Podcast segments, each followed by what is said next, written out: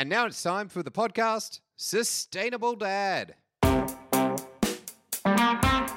Welcome to Sustainable Dad. Today we've got an absolute treat. Joining us on the phone is Senior Australian of the Year for New South Wales. She has worked as an environmental educator and set up Ozgreen. Her name, Sue Lennox. Top of the morning to you, Sue. Hi, Duncan. It's very good to talk to you. Can we start with this, which I thought was absolutely stunning? You sold your family home to set up Ozgreen. Yeah.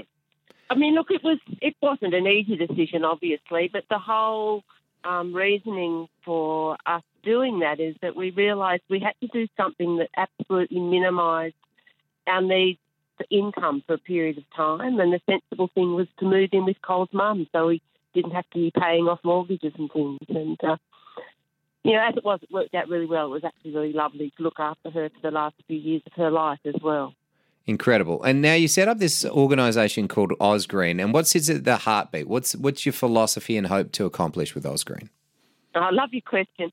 Um, look, peace on earth, that's the starting point. But you know, what's peace? Peace is that we are all living in a way that is there, that we're conscious of the impact of every action on current generations, on future generations, and also on the amazing environment and ecosystems that we are all part of.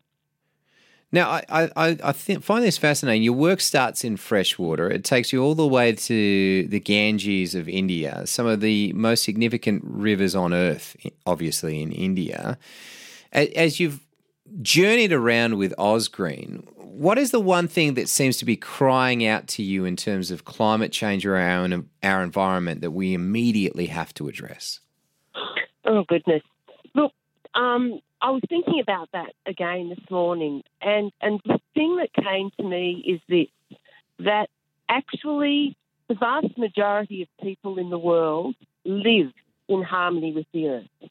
The vast majority of people in the world have an ecological footprint that's less than one planet. In countries like Australia, where we have the equivalent of five planets, if everyone lived like us, we would need five planets. And it's that that's got to change. And, and look, Australia has a huge opportunity to be leaders in this space. And we're currently like the world's worst, practically. We've got, um, if you look at the Global Sustainability Index, we're 163rd out of 166 countries. Like, you know, it doesn't get much worse than that, really, does it? No, absolutely. Listen, I, th- I think you're right. I think the challenge is is when you say lower my global footprint, I don't really know where to start, and that's the thing that concerns me. Is because you know, like I, I watch Greta Thunberg win uh, Time Person of the Year. She's addressing all these climate change conferences all over the earth, and then you say, "Man, we're almost dead last." in terms of our ecological footprint where do I start? What do I do? So, look, first step is to measure your ecological footprint, and um, we're racing around today to get. We've got one that we got from New Scientist, and you know it's quite simple to fill out. We'll get that up on our website today so that people can download it and measure it. Um, and that's the starting point because once you know what your eco footprint is, you'll be able to see the areas of your life where you are scoring big.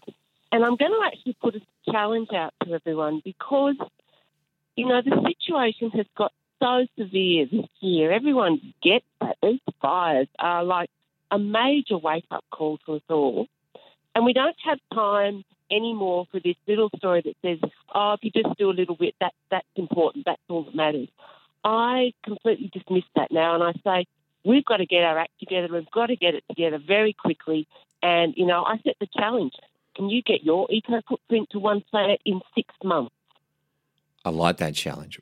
So, step one, go and assess your ecological footprint. And the good news is, is that online there's a whole bunch of different places you can do that. Obviously, New Scientist is one of those.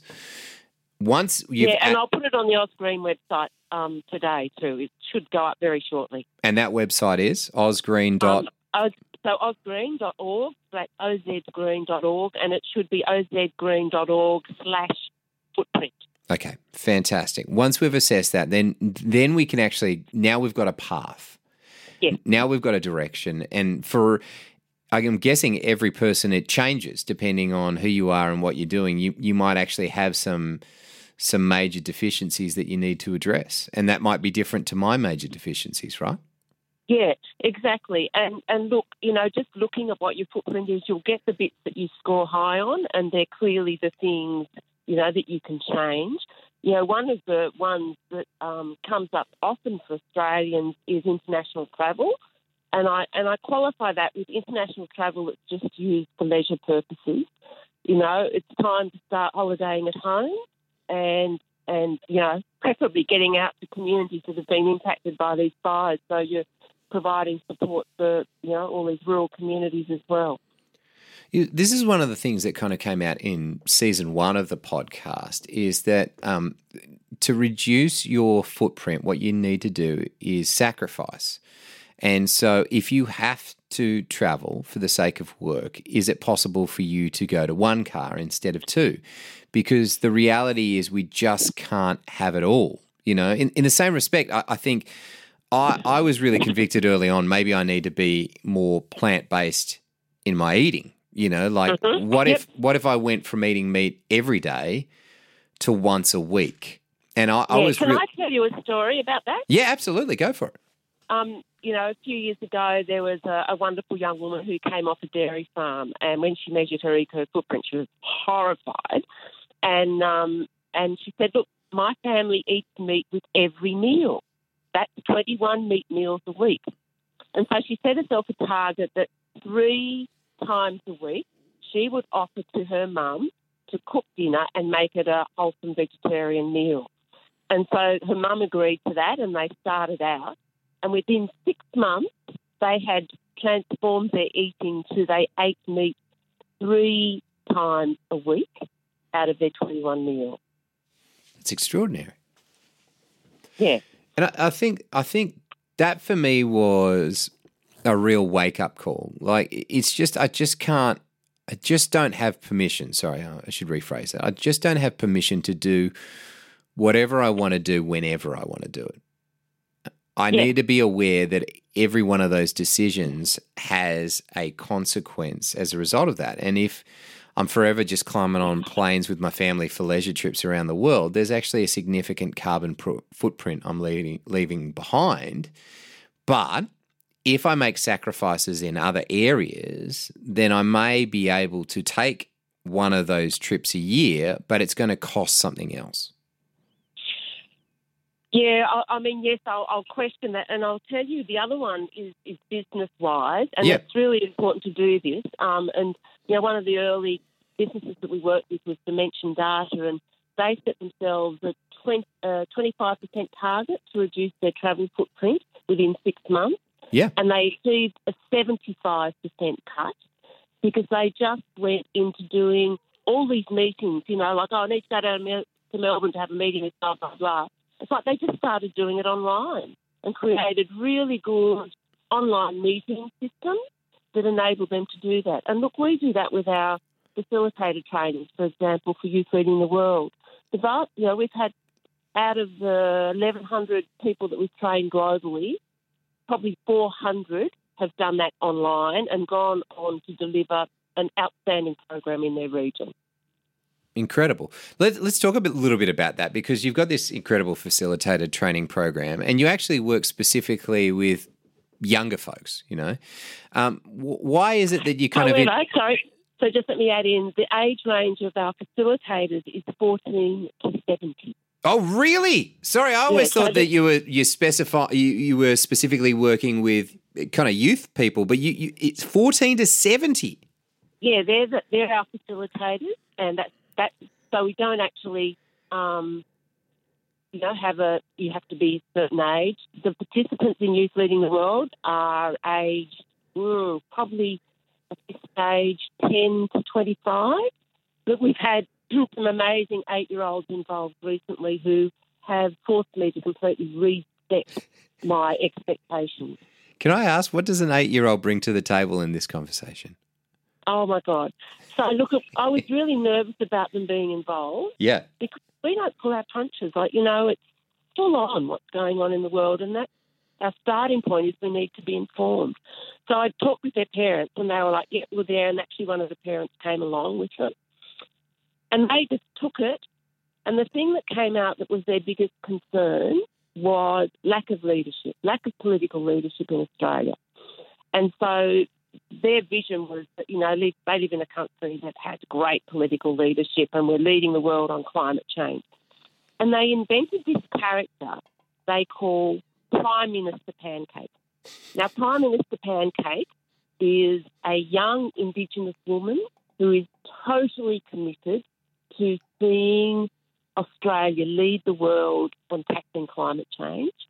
And they're now in the process of making a series of videos about what she's doing. Incredible. Unbelievable. That's It's fantastic. Great. And it reset, like, you know, I kind of went when they first said Prime Minister Pancake, I went, yeah, right. Like, you know, what's this? But it's like, you know, get get out of my own way and stop judging. There's actually seeds of brilliance in this idea. And as they've worked on it, that's certainly been, you know, the story that captures people. As you kind of do these facilitated trainings and you you you, you work around the world, I feel I feel like um, sometimes the rhetoric descends into what is it you are going to do to change this, and that finger waving goes on at the government. Yes. Right. Let, let's let's just talk for a second. If if a government was to then go, okay, this is what we're going to do. What are like the action items that you would like to see them immediately put into place? Um, well, start with we've got to leave um, fossil fuels in the ground. Uh, the So no more coal. No more coal, no more oil, no more gas. We've got to transition away from those as sources for energy as soon as we possibly can. And look, all the technology is there. You do not need to go through gas. On What what do you do with the thousands of people who are now unemployed? Exactly. And, it- you know, I've done a lot of work in the Hunter Valley. Yep. And it's about understanding that you've got to recreate those societies. And, you know, like Germany's transitioned completely away from coal, Brilliant. and they've done it in a really responsible way where they've looked after the communities that depend on coal and they've created, you know, new economic opportunities around renewable energy. And there's a way more jobs in the renewable sector than there will ever be in the fossil fuel sector. Phenomenal. Okay, so Australia comes in and says, okay, we're going to work with Newcastle. We're now no longer mining coal. We Yep. we are becoming We're going to leave it in the ground. We're going to leave it in the ground. We're not doing gas anymore. We're flipping the switch on this. And we're now retraining you all so you can be a renewable energy community. And in fact, you're going to be a global leader in renewable energies now. Yep, that's And- right. You equip them. Now technology is moving into town because they're excited about it as well. We've Mm-hmm. flipped the switch on flo- fossil fuels now. What else do we need to flip the switch on? Well, we need to like get really good public transport systems in place so that we're not driving around in cars. You know, that's got to be a big change. So we've got to change the way we get from place to place. Um, and we need to localise our food production as much as we possibly can. And there are incredible stories of, um, you know, cities and, and towns that have created remarkable food growing systems, you know, in public places, you know, and in, alongside roads and in people's backyards. So all of that, you know, it's like the stories are out there. You know, it's not rocket science. Sue, but I might want cherries all year round. Are you saying that I'm not allowed to have them anymore? That's exactly right. You know, I mean, I've got an orchard here, and I basically have a succession of fresh fruit that goes all year round, um, and I eat the fruit that's in season, and that that's about living in harmony with the earth. I think that that one for me was really significant. I remember talking to another one, uh, another scientist from the CSIRO, and they said actually it's really simple. When you go to the fruit store, the stuff that's in season is really cheap, and that's what you need to be eating. Mm. The the stuff that's like fifteen bucks a kilo and says from California on it is the stuff out of season. Just stop eating it. If there's no if there's no demand for it, they'll stop stocking it. Yeah. And look, there's another part of this too, because, you know, things like the importing of, um, you know, cheap citrus from overseas, you know, say from South America, has, has caused a devastating impact on Australia's own fruit growing industry. hmm And so there's multiple reasons, you know, that we need to be looking at how we localise our food production. There's something exciting too, I think, about moving towards like a seasonal diet. You know, like, hey, this stuff's in season. We're eating like this now, and then later it'll transition into something else. Like, it, I think my kids only like specific types of food. And when you have a seasonal diet, it's like, well, I'm sorry, it's not in season. So we have to shift to something else. Mm, it's been really interesting, um, you know, because I grow a lot of my own food in my backyard, and and I'm kind of not a very good veggie gardener, so things have to be pretty tough to survive in my yard.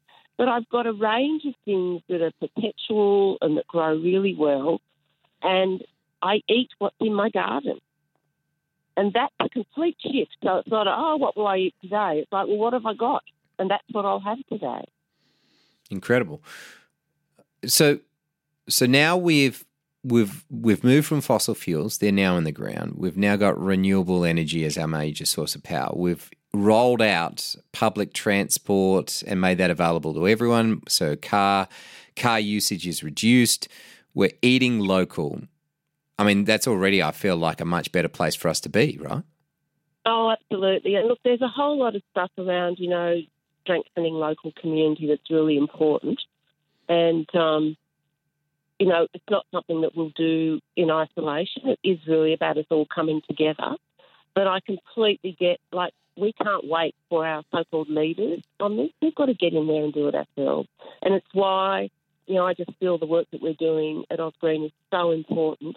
And there's a real opportunity at this point in time for us to get in and work with the um, young people and communities that have been so badly impacted by bushfires because we know that, like, I've got 30 years of confidence that our processes work.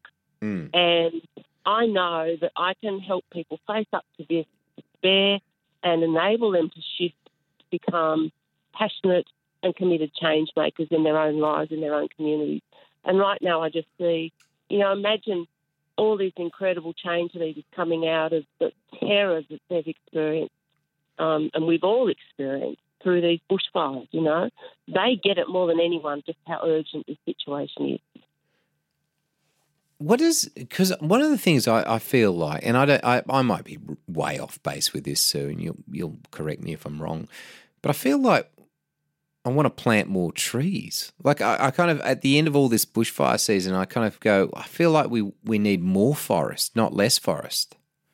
Oh, completely. And look, you, you're right on it there. That, you know, there's two things. One is we've absolutely got to protect what we've got left. I mean, our forests have just been decimated on the east coast in particular. So what we've got left is like, you know, it's it's gold, and we have to look after every single tree and you know our beautiful koalas and um, you know like in my community there's a big campaign going on to establish the Great Koala National Park and the interesting thing about that project and that initiative is that that in itself will generate tourism jobs and bring people out to rural areas so you know you're closing the loop on that holiday cycle as well um, and and look you know we've lost so much. We have really got to get cracking on the tree planting campaign. Absolutely. Incredible. What about just simple stuff around the house that my family and I can be doing? Look, there's lots of waste reduction stuff, and I've actually got a checklist that I'll also, um, you know, maybe I can send it to you, or I'll put it on the Ozgreen website as well. Um, you know, practical things like, you know, look at your waste. It's actually worthwhile getting your bin and emptying it and going, right, what? Where's it all coming from? And how do I cut this down? Mm-hmm. And, um, you know, you, doing things like, like we, in Bellingen, we're very fortunate. We've got a, a great Whole Foods store, and I just take all my own containers and I buy stuff in those containers and I bring them home. You know, right up to, you know, fronting up with, you know, a, a Tupperware container to fill up with with um, you know things that I need to feed my animals, for example. Mm. Okay. Yeah. I mean, uh, there's some of the stuff that we've bought in at home was like, how do we get down to one bag that we're throwing in the red bin every Mm. week? You know? Mhm.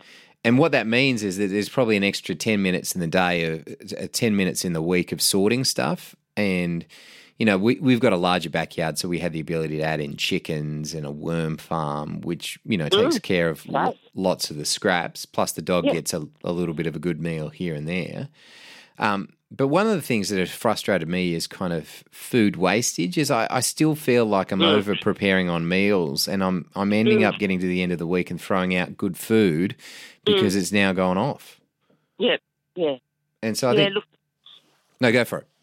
no, oh no, I'm just completely agreeing with you. And, and you know, like I don't have stats, but I know it's a really significant volume of food waste that we, we generate. And look, there are Globally, it's Uh, thirty three percent. Yeah, and that's insane. You know, like we've, we've got starvation as a global challenge and, and that much wastage. So, yes, you know, and that comes down to the careful meal planning. And it's, it's interesting. I was talking to um, the people in the uh, International Hotel Group, IHG, this last week.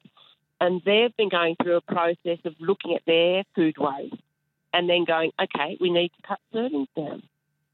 You know, and so Mm. it, it's literally that kind of, of analysis of going, if you're not eating everything on your plate, then you're putting too much on it. And if you're not using all the food, then you're buying too much. And it's interesting because, um, you know, eating out of the veggie garden is a different, is a whole different way of thinking around that. Um, and probably, you know, it's the sort of thing that will push us in more into shopping locally and buying, you know, rather than buying a week's food or whatever, you know, we're buying smaller quantities. Well, I'm kind of eyeing off that at my house. I, I've been talking with my wife about whether or not we get beehives at home because I was Yeah. like, I'd, we've got all these great native Australian trees now in the garden, and we've put in a Mm. water source for just local Australian fauna.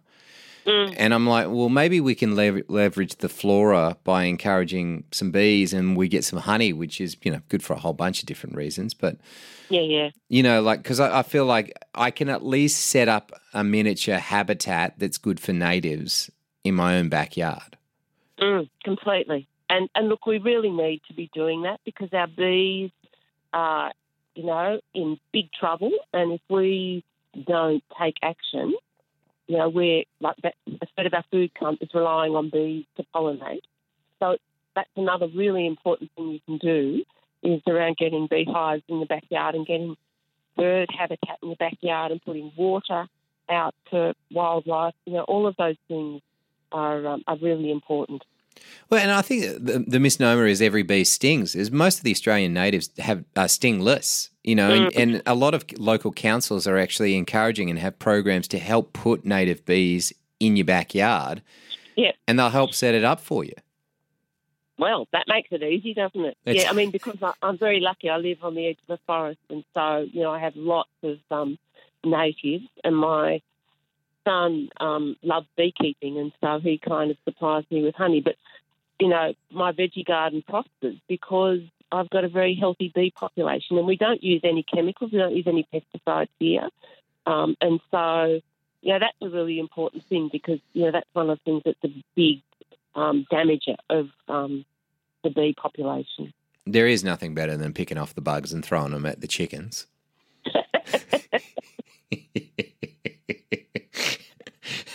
Sorry, that's where I end up flicking them. I'm like, here's some food for you. Yeah. But how cool is it though? I mean, I, you can probably hear my rooster crow, you know, crowing in the background. Yeah. I just love my relationship with my chooks. They're like, you know, they're buddies. We have chats with each other and, you know, I actually don't have a compost system because what I do is I give them it all. They dig it into the soil, they fertilise it, and then I just come along and I've got this most incredible earth that I use on my veggie garden. Yeah, that's phenomenal. Yeah, it's one and of the things. all the work for me. I just feel you feel a little bit more relaxed when you get a chance to go out there. I mean, obviously, not not everyone has the ability to do that, but we're starting to see community gardens pop up more and more. And it's the same kind of opportunity. You jump in with a local community garden, you can get your hands dirty in the soil and learn a bit, a little bit about you know the food, how long it takes to grow, and what seasons it grows in. Yeah, absolutely. And you know, there's real psychological benefits to that. Um, you know, the, the science is that the you know the actual contact with the soil makes us feel good. Oh, look at Costa on Gardening Australia. Right? Yeah, yeah. He's the happiest guy on earth. I don't think he's ever Yeah. had stress in his life. but the other thing that I'll just make a, a comment on, and that's my sort of personal observation, is you know I lost my husband three years ago, and one of the great places of solace for me is to get out in the garden, Mm. and and you know you just can't underestimate the importance of that.